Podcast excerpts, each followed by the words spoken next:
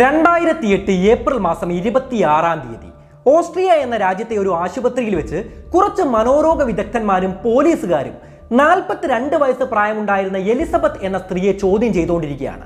ഈ ചോദ്യം ചെയ്യൽ ഒരു കുറ്റാന്വേഷണത്തിന്റെ ഭാഗമായിട്ടാണ്. അതായത് എലിസബത്ത് എന്ന സ്ത്രീ പതിനെട്ടാമത്തെ വയസ്സിൽ കാണാതായതിൽ പിന്നെ നീണ്ട ഇരുപത്തിനാല് വർഷങ്ങൾ കഴിഞ്ഞ് ഇപ്പൊ നാൽപ്പത്തിരണ്ടാമത്തെ വയസ്സിലാണ് തിരിച്ചു വന്നിരിക്കുന്നത്. അങ്ങനെയെങ്കിൽ ഈ നീണ്ട ഇരുപത്തിനാല് വർഷങ്ങൾ ഈ സ്ത്രീ എവിടെയായിരുന്നു? ആ കാര്യം അന്വേഷിക്കാൻ വേണ്ടിയിട്ടാണ് മനോരോഗ വിദഗ്ധന്മാരും പോലീസുകാരും ഈ സ്ത്രീയെ ചോദ്യം ചെയ്തുകൊണ്ടേയിരിക്കുന്നത്. എന്നാൽ എത്ര തവണ ചോദ്യം ചെയ്തിട്ടും ഈ സ്ത്രീ അതിന്റെ ഉത്തരം പറയാൻ തയ്യാറാവുന്നില്ല. ഒടുവിൽ ഈ സ്ത്രീയുടെ ജീവന് യാതൊരു തരത്തിലുള്ള ഭീഷണിയും ഉണ്ടാവില്ല എന്ന് ഉറപ്പ് പോലീസുകാർ നൽകിയതിന് ശേഷമാണ് ആ സ്ത്രീ തന്റെ ജീവിതാനുഭവങ്ങൾ ഓരോന്നായി ഈ പോലീസുകാരോട് പറഞ്ഞു കൊടുക്കുന്നത്. ഈ ഇരുപത്തിനാല് വർഷങ്ങളും തന്റെ വീടിന്റെ തറയുടെ താഴ്ഭാഗത്തുണ്ടായിരുന്ന ഒരു ബേസ്മെന്റിൽ സ്വന്തം അമ്മ പോലും അറിയാതെ അച്ഛന്റെ ക്രൂരപീഡനങ്ങൾ ഏറ്റുവാങ്ങിയായിരുന്നു ഈ പെൺകുട്ടി കഴിഞ്ഞിരുന്നത്. നീണ്ട ഇരുപത്തിനാല് വർഷങ്ങൾ ഇങ്ങനെ ഒരു സ്ത്രീക്ക് സംഭവിച്ചു എന്ന് പറഞ്ഞാൽ ഒരു പക്ഷേ സാമാന്യ യുക്തിയിൽ നമുക്ക് ഒരുപാട് ചോദ്യങ്ങൾ തോന്നിയേക്കാം. എന്നാൽ എങ്ങനെയാണ് ആ ക്രൂരനായ പിതാവ് ആ കാര്യങ്ങൾ നടപ്പിലാക്കിയത് എന്നത് വ്യക്തമായി തന്നെ ആ സ്ത്രീ അന്ന് പോലീസുകാരോട് പറഞ്ഞു കൊടുക്കുകയാണ്. ആ കാര്യമാണ്. മനുഷ്യ മനസാക്ഷിയെ വിറങ്ങലിപ്പിച്ച ആ സംഭവ കഥയാണ് ഇന്ന് പറയാൻ പോകുന്നത്. നമുക്ക് നേരെയാ ചരിത്രത്തിലേക്ക് സഞ്ചരിക്കാം. ഓസ്ട്രിയ എന്ന് പറയുന്ന രാജ്യത്തെ ആംസ്റ്ററ്റൺ എന്ന് പറയുന്ന സ്ഥലത്തായിരുന്നു. അമ്മ റോസ്മേരിയും അച്ഛൻ ജോസഫ് ഫ്രസിലും നാല് പെൺകുട്ടികളും മൂന്ന് ആൺകുട്ടികളും അടങ്ങുന്ന കുടുംബം താമസിച്ചു വന്നിരുന്നത്. പുറമേ നിന്ന് നല്ല സന്തോഷമുള്ള ഒരു കുടുംബമാണ്. അച്ഛൻ നല്ലയാളായി പുറം ലോകത്തെല്ലാം അറിയപ്പെട്ടു. കൂടാതെ ഭാര്യയുടെ മുന്നിലും മറ്റു കുട്ടികളുടെ മുന്നിലും ഇയാൾ നല്ലൊരു മനുഷ്യനായിരുന്നു. പക്ഷേ എലിസബത്ത് എന്ന് പേരുണ്ടായിരുന്ന ആ പെൺകുട്ടിയോട് മാത്രം ഇയാൾ മോശമായിട്ട് പെരുമാറുകയാണ്. പതിനൊന്നാമത്തെ വയസ്സ് മുതൽ ഈ പെൺകുട്ടിയെ ഇയാൾ ശല്യം ചെയ്യാൻ തുടങ്ങുകയാണ്. പക്ഷെ പേടി കൊണ്ട് ഈ പെൺകുട്ടി ഈ കാര്യം മറ്റാരോടും പറയുന്നില്ല. ഈ പെൺകുട്ടിക്ക് പ്രായം കൂടി വരികയാണ്. പതിനഞ്ച് വയസ്സായ സമയത്ത് ഒരു ഹോട്ടലുമായി ബന്ധപ്പെട്ട ഒരു കോഴ്സ് ചെയ്യാൻ ഈ പെൺകുട്ടി പോവാണ് അവിടെ വെച്ച് ഈ പെൺകുട്ടി ഒരാളുമായിട്ട് ഇഷ്ടത്തിലാവുകയാണ്. സ്വാഭാവികമായും വീട്ടിൽ നിന്ന് ഒരുപാട് പ്രശ്നങ്ങൾ നേരിട്ടുകൊണ്ടിരിക്കുന്ന പെൺകുട്ടിയാണ്. ഇയാളുമായി ഒളിച്ചോടാനാണ് ഈ പെൺകുട്ടി തീരുമാനത്തിലെത്തുന്നത്. അങ്ങനെ തന്റെ പതിനഞ്ചാമത്തെ വയസ്സിൽ എലിസബത്ത് ഒളിച്ചോടി പോവാണ്. എന്നാൽ ഈ വീട്ടുകാർ പോലീസിൽ കംപ്ലൈന്റ് കൊടുക്കുന്നു. പോലീസ് കംപ്ലൈന്റ് രജിസ്റ്റർ ചെയ്യുന്നു. ഈ പെൺകുട്ടിയെ അന്വേഷിക്കുകയാണ്. ഈ പെൺകുട്ടി വിയന്ന എന്ന് പറയുന്ന സ്ഥലത്താണ് ഉള്ളതെന്ന് പോലീസിന് മനസ്സിലാവുന്നു. പോലീസ് ഈ പെൺകുട്ടിയുമായി സംസാരിക്കുന്നു. സ്വാഭാവികമായിട്ടും ചെറിയ കുട്ടിയായതുകൊണ്ട് തന്നെ വീട്ടിലേക്ക് മടങ്ങിപ്പോവാൻ വേണ്ടി പറയുകയാണ്. ഈ പെൺകുട്ടി ഇത് കേൾക്കുന്നു. പിന്നീട് ഈ വീട്ടിലാണ് ഈ പെൺകുട്ടി താമസിച്ചുകൊണ്ടിരിക്കുന്നത്. എന്തായാലും അച്ഛനിൽ നിന്ന് ആ കാലഘട്ടത്തിലും ഈ പെൺകുട്ടിക്ക് മോശമായ അനുഭവങ്ങളെല്ലാം നേരിടേണ്ടതായി വരുന്നുണ്ട്. ആയിരത്തി തൊള്ളായിരത്തി എൺപത്തി മൂന്നിൽ നടന്ന ഈ സംഭവങ്ങൾക്ക് മുന്നേ തന്നെ ഈ പെൺകുട്ടിയെ തടവിലിട്ട് പീഡിപ്പിക്കണമെന്ന തീരുമാനത്തിൽ ഈ അച്ഛൻ എത്തിച്ചേരുന്നുണ്ട്. ജോസഫ് റിസിൽ എന്ന് പറയുന്ന ആ വ്യക്തി അത്രത്തോളം മാനസികമായ വൈകല്യമുള്ള ഒരാൾ തന്നെയായിരുന്നു. നിരവധി തട്ടുകൾ ഉണ്ടായിരുന്ന ഒരു അപ്പാർട്ട്മെന്റിലാണ് ഈ കുടുംബം താമസിക്കുന്നത്. ഇത് അവരുടെ സ്വന്തം വീട് തന്നെയായിരുന്നു. അതുകൊണ്ട് വീടിന്റെ ബാക്കി ഭാഗങ്ങൾ ഈ കുടുംബം വാടകയ്ക്ക് കൊടുക്കുകയാണ്. ഈ കുടുംബം താമസിക്കുന്നതാവട്ടെ ഈ അപ്പാർട്ട്മെന്റിന്റെ ഏറ്റവും മുകളിലത്തെ നിലയിലായിരുന്നു. അങ്ങനെ ആയിരത്തി തൊള്ളായിരത്തി എഴുപത്തി എട്ട് സമയങ്ങളിൽ തന്നെ ഈ വീടിന്റെ ഉടമസ്ഥനായ ജോസഫ് റിസിൽ വീടിന്റെ താഴ്ഭാഗത്തായി ബേസ്മെന്റിൽ ഒരു പുതിയ അറ നിർമ്മിക്കാൻ വേണ്ടിയുള്ള തയ്യാറെടുപ്പ് നടത്തുകയാണ്. അങ്ങനെ ഓടിപ്പോയി അറ നിർമ്മിക്കാനൊന്നും പറ്റില്ല. അത് ലീഗലായി നിർമ്മിക്കണമെങ്കിൽ പ്ലാനിന് അപ്രൂവൽ കിട്ടണം. ഇയാൾ ചെറിയൊരു പ്ലാൻ വരയ്ക്കുന്നു. ഇതിന്റെ അപ്രൂവലിന് വേണ്ടി സമർപ്പിക്കുകയാണ്. ഉദ്യോഗസ്ഥന്മാർ പ്ലാൻ അപ്രൂവ് ചെയ്യുന്നു. പ്ലാൻ പ്രകാരം തന്നെ ഇയാൾ ഈ അപ്പാർട്ട്മെന്റിന്റെ താഴ്ഭാഗത്തായിട്ട് ചെറിയൊരു ബേസ്മെന്റ് ഉണ്ടാക്കുകയാണ്. ഉദ്യോഗസ്ഥർ വന്ന് നോക്കുമ്പോൾ പ്ലാൻ പ്രകാരം തന്നെയാണ് ഉണ്ടാക്കിയിരിക്കുന്നത്. അതുകൊണ്ട് ഈ പ്ലാനിന് അപ്രൂവൽ കൊടുക്കുന്നു. അല്ലെങ്കിൽ ഈ ബിൽഡിങ്ങിന്റെ പുതിയ മോഡിഫിക്കേഷന് ഉദ്യോഗസ്ഥന്മാർ അപ്രൂവൽ കൊടുക്കുന്നു. അങ്ങനെ കാലം കുറച്ചുകൂടെ മുന്നോട്ട് പോവാണ്. ആയിരത്തി തൊള്ളായിരത്തി എൺപത്തി മൂന്നിലാണ് പൂർണമായ രീതിയിൽ ഈ ബേസ്മെന്റ് നിർമ്മിക്കപ്പെട്ടത്. പക്ഷേ ജോസഫ് റസിൽ ഈ പ്ലാനിൽ നിന്ന് വ്യതിചലിച്ച് ഈ ബേസ്മെന്റ് കുറച്ചുകൂടെ വലുതാക്കുകയാണ്. അതായത് നിരവധി ചെറിയ റൂമുകൾ അയാൾ ആ ബേസ്മെന്റിന്റെ ഉള്ളിൽ തന്നെ ഉണ്ടാക്കുന്നുണ്ട്. കൂടാതെ ഇതിന്റെ വലിപ്പം പതിന്മടങ്ങായി വർദ്ധിപ്പിക്കുന്നുണ്ട്. അങ്ങനെ കാലങ്ങൾ കൊണ്ട് കുറച്ച് വലിയ ബേസ്മെന്റായി ആരും അറിയാത്ത രീതിയിൽ ഇയാൾ നിർമ്മാണം പൂർത്തിയാക്കുകയും ഇതിലൊരു വാഷ് ബേസിന് ഒരു ഫ്രിഡ്ജ് ടി വി ബെഡ് ഒരുപാട് അറകളുള്ള റൂമുകൾ തുടങ്ങിയ കാര്യങ്ങളെല്ലാം നിർമ്മിക്കുകയാണ്. അങ്ങനെ ഈ ബേസ്മെന്റ് നിർമ്മിച്ച് കുറച്ച് കാലം കൂടെ മുന്നോട്ട് പോയി. ആയിരത്തി തൊള്ളായിരത്തി എൺപത്തിനാല് ഓഗസ്റ്റ് മാസം ഇരുപത്തി എട്ടാം തീയതി അതായത് എലിസബത്തിന് ഏകദേശം പതിനെട്ട് വയസ്സുള്ള സമയത്ത്. ഈ എലിസബത്തിനോട് ഈ ബേസ്മെന്റിന്റെ ഡോർ ഒന്ന് ഫിറ്റ് ചെയ്യാൻ വേണ്ടി നീ എന്നെ സഹായിക്കുമോ എന്ന് ഈ അച്ഛൻ ചോദിക്കുകയാണ്. എലിസബത്ത് അല്പം പേടിയോട് കൂടിയാണെങ്കിലും ഈ കാര്യം സമ്മതിക്കുന്നു. ഇയാൾ ഒരു ഡോർ എടുക്കാൻ ഈ പെൺകുട്ടിയുടെ സഹായം തേടുകയാണ്. അങ്ങനെ ഇവർ അധികം ആരുടെയും ശ്രദ്ധയിൽപ്പെടാതെ ഈ താഴെ ഉണ്ടായിരുന്ന ബേസ്മെന്റിലേക്ക് പോവാണ് പക്ഷേ അവിടെ വെച്ച് ഡോർ ഫിറ്റ് ചെയ്തതിന് ശേഷം ഇയാൾ ഒരു പ്രത്യേക തരം കെമിക്കൽ തുണിയിലാക്കി ഈ പെൺകുട്ടിയെ ശ്വാസം മുട്ടിച്ച് ബോധം കെടുത്തുകയാണ്. കെമിക്കൽ ഏതാണെന്ന് ഞാൻ പറഞ്ഞു തരുന്നില്ല.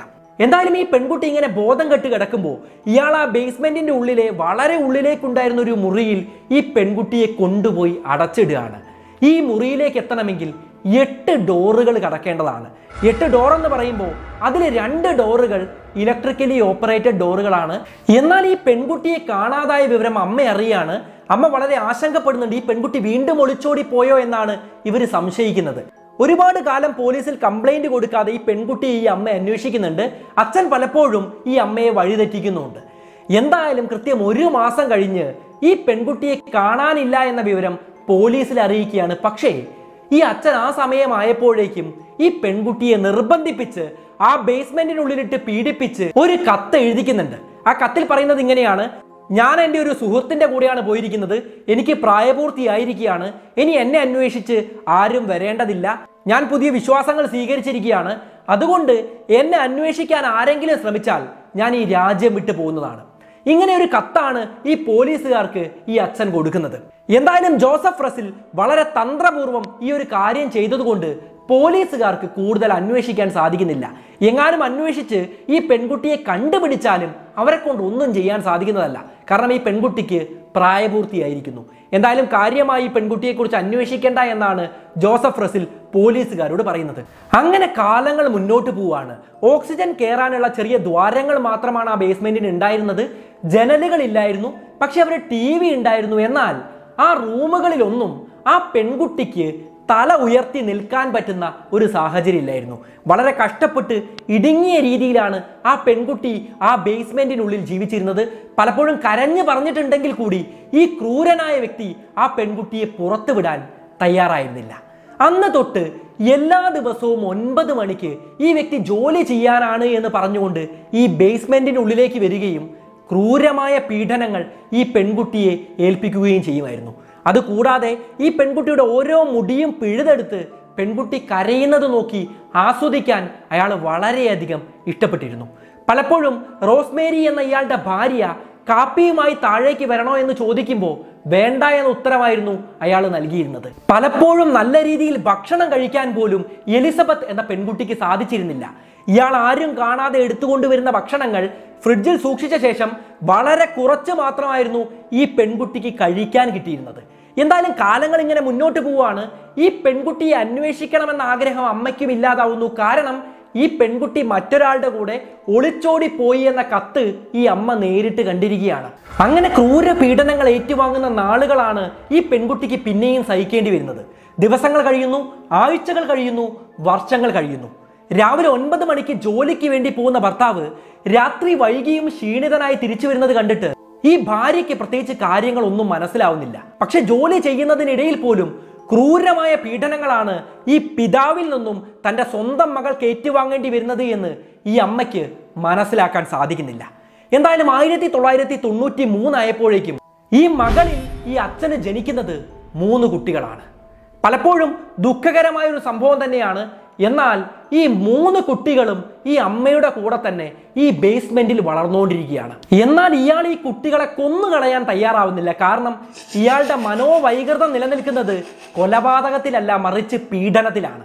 പീഡനം നടത്തുമ്പോഴും സ്ത്രീകൾ വേദനിക്കുന്നത് കാണുമ്പോഴും ആസ്വദിക്കുക എന്ന ലഹരിയാണ് ഇയാൾക്കുള്ളത്. കൊലപാതകം ചെയ്യുമ്പോൾ അതേ ലഹരി ഇയാൾക്ക് ലഭിക്കാറില്ല.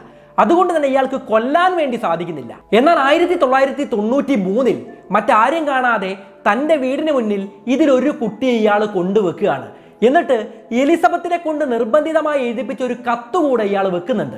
ആ കത്തിൽ പറയുന്നത് ഇങ്ങനെയാണ് ഇതെന്റെ കുട്ടിയാണ്. എന്നാൽ ഈ കുട്ടിയെ വളർത്താൻ എനിക്ക് സാധിക്കില്ല. എന്റെ മതവിശ്വാസങ്ങൾ അതൊന്നും അനുവദിക്കുന്നതല്ല. അതുകൊണ്ട് ദയവായി ഈ കുട്ടിയെ നിങ്ങൾ വളർത്തണം. എന്നാൽ ഒന്നും അറിയാത്ത വിധത്തിൽ ഈ കത്തെടുത്ത് വായിച്ച ശേഷം ഇയാൾ ഈ കുട്ടിയെ ഏറ്റെടുക്കാൻ തയ്യാറാവുന്നതായിട്ട് തന്റെ ഭാര്യയോട് പറയുകയാണ്. ഭാര്യയ്ക്കും വളരെ സന്തോഷമാവുന്നു. കാരണം മകളുടെ കുട്ടിയാണ്. പുറം ലോകത്തുള്ള ആളുകൾ കാണുമ്പോൾ ഇയാൾ എന്ത് നല്ല മനുഷ്യനാണെന്നാണ് ചിന്തിക്കുന്നത്. കാരണം തങ്ങളെ ഉപേക്ഷിച്ച് പോയ മകളുടെ കുട്ടികളെ പോലും ഇയാൾ ഏറ്റെടുക്കുകയാണ്. എന്തായാലും ആയിരത്തി തൊള്ളായിരത്തി തൊണ്ണൂറ്റി ഏഴ് വരെ ഇതുപോലെ മൂന്ന് കുട്ടികൾ കൂടെ വരുന്നുണ്ട്. ഇങ്ങനെ കുട്ടികൾ വന്നുകൊണ്ടേയിരിക്കുന്നു. ഇവർ ഈ കുട്ടികളെ ഏറ്റെടുത്ത് വളർത്തുകയാണ്. ഇയാൾ ജോലി ചെയ്യുന്നത് കൊണ്ടാണ് ഈ കുട്ടികൾ വളരുന്നത്. അതുകൊണ്ട് പുറം ലോകത്ത് നമ്മൾ പറഞ്ഞതുപോലെ ആളുകൾ ഇയാളെ വലിയ മഹാനായിട്ടാണ് കണക്കാക്കുന്നത്. എന്തായാലും ഇയാളുടെ ജീവിതം സാധാരണ രീതിയിൽ തന്നെയാണ്. നാട്ടുകാരോട് നല്ല രീതിയിൽ ഇടപഴകുന്നു. വീട്ടുകാരോട് നല്ല രീതിയിൽ പെരുമാറുന്നു. ലോകം നോക്കുന്ന സമയത്ത് മകളുടെ കുട്ടിയെ പോലും വളർത്തുന്ന വളരെ നല്ലവനായ ഒരു വ്യക്തി. കൂടാതെ ഇയാൾ ഇതിനിടയ്ക്ക് പുറം രാജ്യത്തേക്ക് ടൂറെല്ലാം പോകുന്നുണ്ട്. എന്നാൽ ഇതിനിടയിൽ ആയിരത്തി തൊള്ളായിരത്തി തൊണ്ണൂറ്റിയാറിൽ എലിസബത്തിന് ജനിക്കുന്നത് ഇരട്ട കുട്ടികളാണ്. അതിൽ ഒരു കുട്ടി മരണപ്പെടുകയാണ്. എന്നാൽ ഇതുപോലെ മരണപ്പെടുന്ന കുട്ടിയെ എന്തായാലും പുറത്ത് കാണിക്കാൻ പറ്റില്ല. അതുകൊണ്ട് തന്നെ ഇയാൾ ഈ കുട്ടിയെ ഇലക്ട്രിക് ചൂളയിൽ വെച്ച് ദഹിപ്പിച്ച് കളയുകയാണ്. പുറം ലോകം മനസ്സിലാക്കാത്ത വിധത്തിൽ ഇയാൾ ഈ കുട്ടിയെ നശിപ്പിച്ച് കളയുന്നു. എന്തായാലും രണ്ടായിരം വരെ നമ്മൾ നോക്കുകയാണെങ്കിൽ ഏഴ് കുട്ടികളാണ് സ്വന്തം മകളിൽ ഇയാൾക്ക് പിറന്നിട്ടുള്ളത്. അതിൽ മൂന്ന് കുട്ടികളെ വളരെ തന്ത്രപൂർവം തന്റെ വീടിന് മുന്നിൽ ഒരു കത്തുമായി വെച്ച് ഇയാൾ തന്നെ ഏറ്റെടുത്ത് വളർത്തുകയാണ്. അതേസമയം മൂന്ന് കുട്ടികൾ ഇപ്പോഴും വളർന്നുകൊണ്ടിരിക്കുന്നത് ഈ ബേസ്മെന്റിൽ തന്നെയാണ്. ഇരട്ട കുട്ടികൾ ജനിച്ചതിൽ ഒരു കുട്ടി മരിച്ചു എന്ന കാര്യവും മുൻപ് പറഞ്ഞു കഴിഞ്ഞു.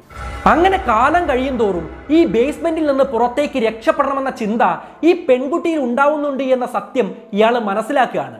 ഒരു കാരണവച്ചാലും ഈ പെൺകുട്ടി അവിടെ നിന്ന് രക്ഷപ്പെട്ടു പോവാതിരിക്കാൻ കുറച്ച് പൈപ്പുകൾ കാണിച്ചുകൊണ്ട് ഇത് ഈ ബേസ്മെന്റിലേക്ക് കണക്ട് ചെയ്തിട്ടുള്ള വിഷവാതകത്തിന്റെ പൈപ്പുകളാണ് എന്നും. നിങ്ങൾ എങ്ങനെയെങ്കിലും രക്ഷപ്പെടാൻ ശ്രമിച്ചാൽ നിന്റെ മൂന്ന് കുട്ടികളടക്കം ഇവിടെ വിഷവാതകം ശ്വസിച്ച് നിന്റെ കൂടെ തന്നെ മരണപ്പെടുമെന്നും അയാൾ പറഞ്ഞ് വിശ്വസിപ്പിക്കുകയാണ്. കൂടാതെ രണ്ട് ഇലക്ട്രിക് ഡോറുകൾ ഉണ്ടായിരുന്നത് കൊണ്ട് തന്നെ ഈ സ്ത്രീക്ക് അവിടെ നിന്നും രക്ഷപ്പെട്ട് പുറത്തു പോവാൻ ഒരു കണക്കിന് സാധിക്കുന്നില്ല. എന്തായാലും കുട്ടികൾ ഇങ്ങനെ വളർന്നുകൊണ്ടിരിക്കുകയാണ്. കുട്ടികളിൽ പലർക്കും പതിനെട്ടും പത്തൊൻപതും വയസ്സൊക്കെ ആവുന്നുണ്ട്. ഇതിനിടയിൽ എലിസബത്ത് പക്ഷേ ഈ കുട്ടികളെ എഴുതാനും വായിക്കാനും എല്ലാം പഠിപ്പിക്കുന്നുണ്ട്. കൂടാതെ ഈ കുട്ടികളെ ടി വി കാണിക്കുന്നുണ്ട്. എന്നാൽ നീണ്ട ഇരുപത്തിനാല് വർഷങ്ങൾ കഴിഞ്ഞ ശേഷം രണ്ടായിരത്തി എട്ട് ഏപ്രിൽ പത്തൊൻപതിന് എലിസബത്തിന്റെ പത്തൊൻപത് വയസ്സുണ്ടായിരുന്ന മകൾ ആ ബേസ്മെന്റിൽ തലകറങ്ങി വീഴുകയാണ്. ഇത് ഈ വ്യക്തി കാണുന്നുണ്ട്. അയാൾ വല്ലാതെ പരിഭ്രമിക്കുന്നുണ്ട് കാരണം മരണപ്പെട്ടാൽ കുഴിച്ചിടാൻ സ്ഥലമല്ല അല്ലെങ്കിൽ മരണപ്പെട്ടാൽ എന്ത് ചെയ്യുമെന്ന് ഇയാൾക്ക് മനസ്സിലാവുന്നില്ല. കാരണം ചെറിയ കൈക്കുഞ്ഞിനെ ദഹിപ്പിക്കുന്നത് പോലെ വളരെ എളുപ്പമാവില്ല. പത്തൊൻപത് വയസ്സുള്ള ഒരു പെൺകുട്ടിയെ അടക്കം ചെയ്യുക എന്നുള്ളത്. അത് പുറം ലോകത്തിന് അറിയാനുള്ള സാധ്യത വളരെയധികം തന്നെയാണ്. അതുകൊണ്ട് തന്നെ ഈ പെൺകുട്ടിയെ ഹോസ്പിറ്റലിൽ എത്തിക്കാൻ വേണ്ടി ഇയാൾ തയ്യാറാവുകയാണ്. പക്ഷെ ഇയാളെ കൊണ്ട് ഒറ്റയ്ക്ക് ഈ ബേസ്മെന്റിൽ നിന്നും ഈ പെൺകുട്ടിയെ പുറത്തെത്തിക്കാൻ പറ്റില്ലായിരുന്നു. അതുകൊണ്ട് തന്നെ എലിസബത്തിന്റെ സഹായത്തോടെയാണ് ഇയാൾ ഈ പെൺകുട്ടിയെ ബേസ്മെന്റിന്റെ പുറത്തേക്ക് എത്തിക്കുന്നത്. എന്നാൽ പുറം ലോകം കണ്ട എലിസബത്ത് വളരെയധികം സന്തോഷിച്ച് ഇയാളുടെ കാൽ പിടിച്ച് കരയാണ് എങ്ങനെയെങ്കിലും എന്നെ പുറം ലോകവുമായി സംസാരിക്കാൻ അനുവദിക്കണം. എന്നെ ഈ കാരാഗ്രഹത്തിൽ നിന്ന് പുറത്തേക്ക് വിടണം. പക്ഷേ അതിനയാൾ തയ്യാറാവുന്നില്ല. മര്യാദയ്ക്ക് നീ ഈ ബേസ്മെന്റിൽ തന്നെ പോയി ഇരുന്നിട്ടില്ല എങ്കിൽ നിന്നെ കൊന്നുകളയുമെന്ന താക്കീതാണ് ആ വ്യക്തി അപ്പം നൽകുന്നത്. എന്തായാലും നീണ്ട ഇരുപത്തിനാല് വർഷങ്ങളുടെ പീഡനങ്ങൾക്കൊടുവിൽ അത്രത്തോളം മാനസികമായി അടിമപ്പെട്ട ഈ പെൺകുട്ടി അയാൾ പറഞ്ഞതനുസരിച്ച് ആ ബേസ്മെന്റിന്റെ ഉള്ളിലേക്ക് തന്നെ മരണത്തെ പേടിച്ചുകൊണ്ട് തിരിച്ചു പോവാണ്.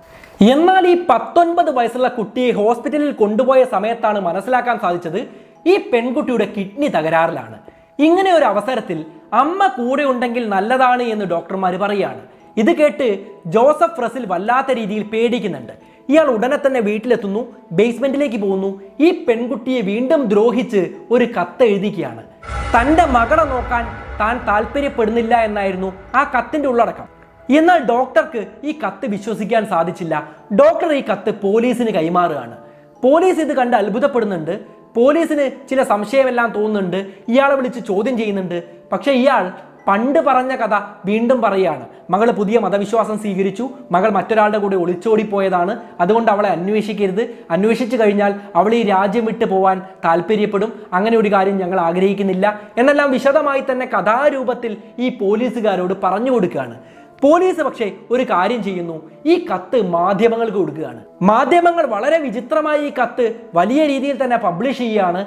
അത് കണ്ട് ആളുകൾ അത്ഭുതപ്പെടുന്നുണ്ട്. ഇതേ കാര്യം തന്നെ ഈ ബേസ്മെന്റിനുള്ളിൽ നിന്നുകൊണ്ട് ഈ സ്ത്രീ ടി വിയിൽ കണ്ടുകൊണ്ടിരിക്കുക അങ്ങനെ ആ ബേസ്മെന്റിൽ സ്ഥാപിച്ചിട്ടുള്ള ടി വിയിലൂടെ ആ വാർത്ത കേൾക്കുന്ന അവസരത്തിൽ ഞാനാണ് അമ്മ. എനിക്കെന്റെ കുട്ടിയെ നോക്കാൻ താല്പര്യമുണ്ട് എന്ന് വിളിച്ചു പറയാൻ ആ സ്ത്രീ തീർച്ചയായും കൊതിച്ചിട്ടുണ്ടാവും. പക്ഷേ ആ സ്ത്രീയെ കൊണ്ട് അതിന് സാധിക്കുന്നില്ല. എന്നാൽ ഈ വാർത്ത പുറത്തുപോയ അവസരത്തിലും പോലീസിന് ഈ സ്ത്രീയെ കുറിച്ച് യാതൊരു വിവരവും ലഭിച്ചില്ല. പോലീസിന് തീർച്ചയായും ഒരു സംശയം തോന്നുന്നു. അങ്ങനെ ഇരുപത്തിനാല് വർഷങ്ങൾക്ക് മുൻപുണ്ടായിരുന്ന ആ കേസ് പോലീസ് റീഓപ്പൺ ചെയ്യാണ്.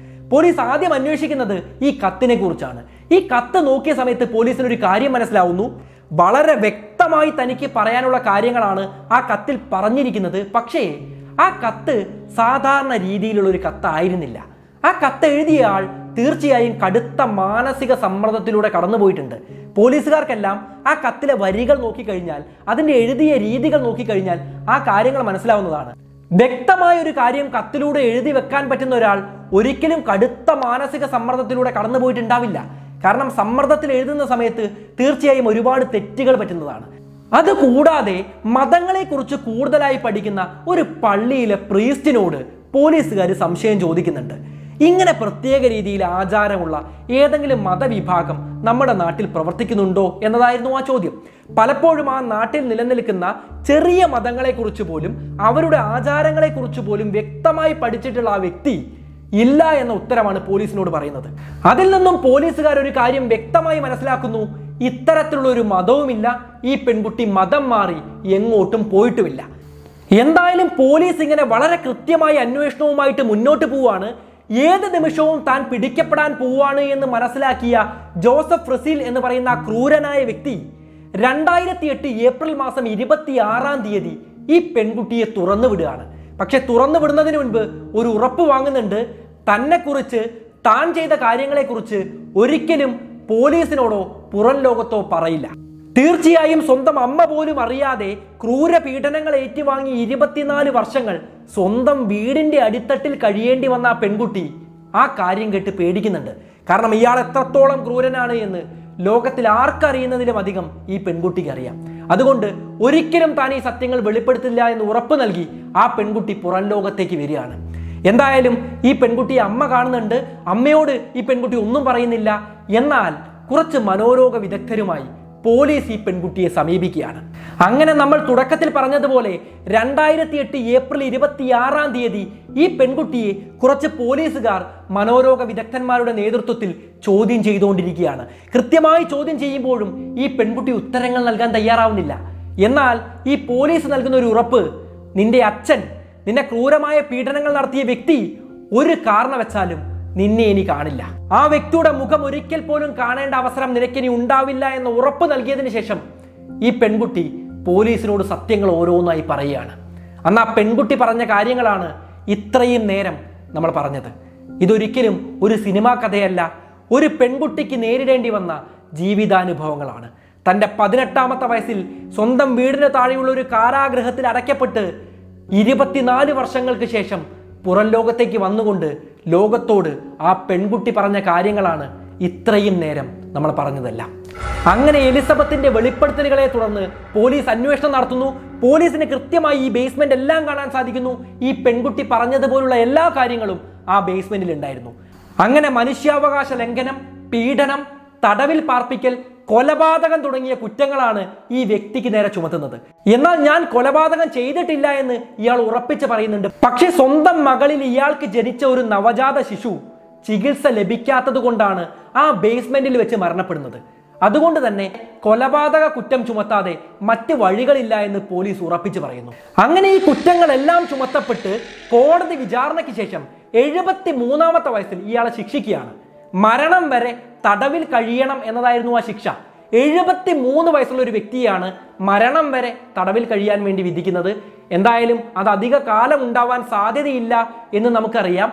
പക്ഷേ വിയന്നയിലെ തന്നെ മനോരോഗികൾ താമസിക്കുന്ന ഒരു ജയിലിലേക്കാണ് ഇയാളെ അയക്കുന്നത്.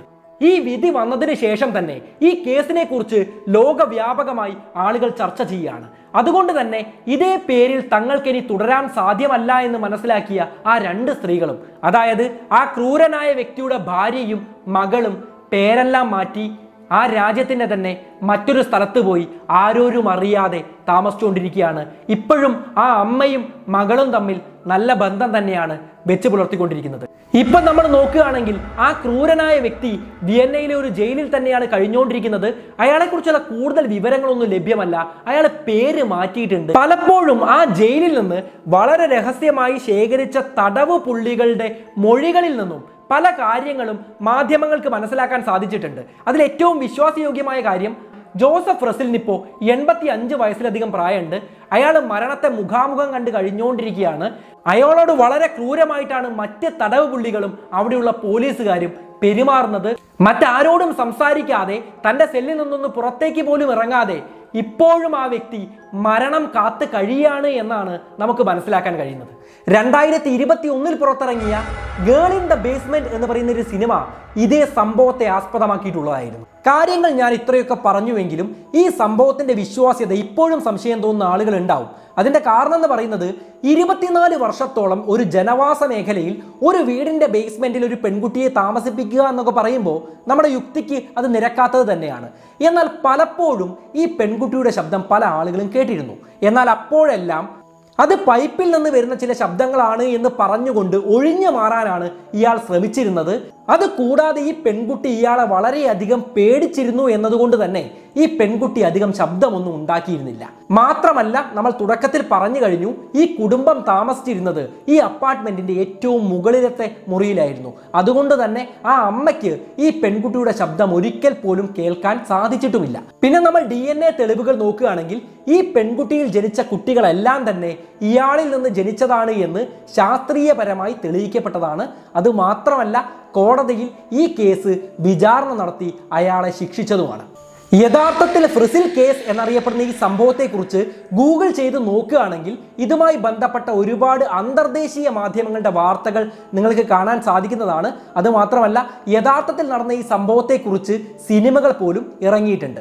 എന്തായാലും ഗേൾ ഇൻ ദ ബേസ്മെന്റ് എന്ന സിനിമയ്ക്ക് ആധാരമായ യഥാർത്ഥത്തിൽ നടന്ന ഒരു സംഭവ കഥയെക്കുറിച്ചാണ് ഇന്ന് നിങ്ങളോട് പറഞ്ഞിരിക്കുന്നത്. എപ്പോഴും നമ്മൾ ഒരുപാട് പോസിറ്റിവിറ്റിയുള്ള കാര്യങ്ങൾ മാത്രമാണ് പറയുക. എന്നാലും ചരിത്രത്തിലെ കറുത്ത അധ്യായങ്ങളും ചിലപ്പോഴെല്ലാം നമുക്ക് നോക്കേണ്ടി വരും. അതുകൊണ്ട് മാത്രമാണ് ഇന്ന് ഈ കഥ നിങ്ങളോട് പറഞ്ഞിരിക്കുന്നത്. ഈ വീഡിയോ നിങ്ങൾക്ക് ഇഷ്ടമായോ എന്ന് ഞാൻ ചോദിക്കുന്നില്ല. എന്താണെങ്കിലും ഈ കഥ കൂടുതൽ ആളുകളിലേക്ക് എത്താൻ വേണ്ടിയിട്ട് ഈ വീഡിയോ ഒന്ന് ലൈക്ക് ചെയ്യുക. ഈ വീഡിയോയെക്കുറിച്ചുള്ള അഭിപ്രായങ്ങൾ എന്ത് തന്നെ ആയാലും കമന്റായിട്ട് എഴുതുക. ഈ വീഡിയോ പറ്റുമെങ്കിൽ കൂട്ടുകാർക്ക് വേണ്ടി ഒന്ന് ഷെയർ ചെയ്ത് കൊടുക്കുക. നമുക്ക് മറ്റൊരു വീഡിയോയുമായി വീണ്ടും കണ്ടുമുട്ടാം. It's me Anurag signing off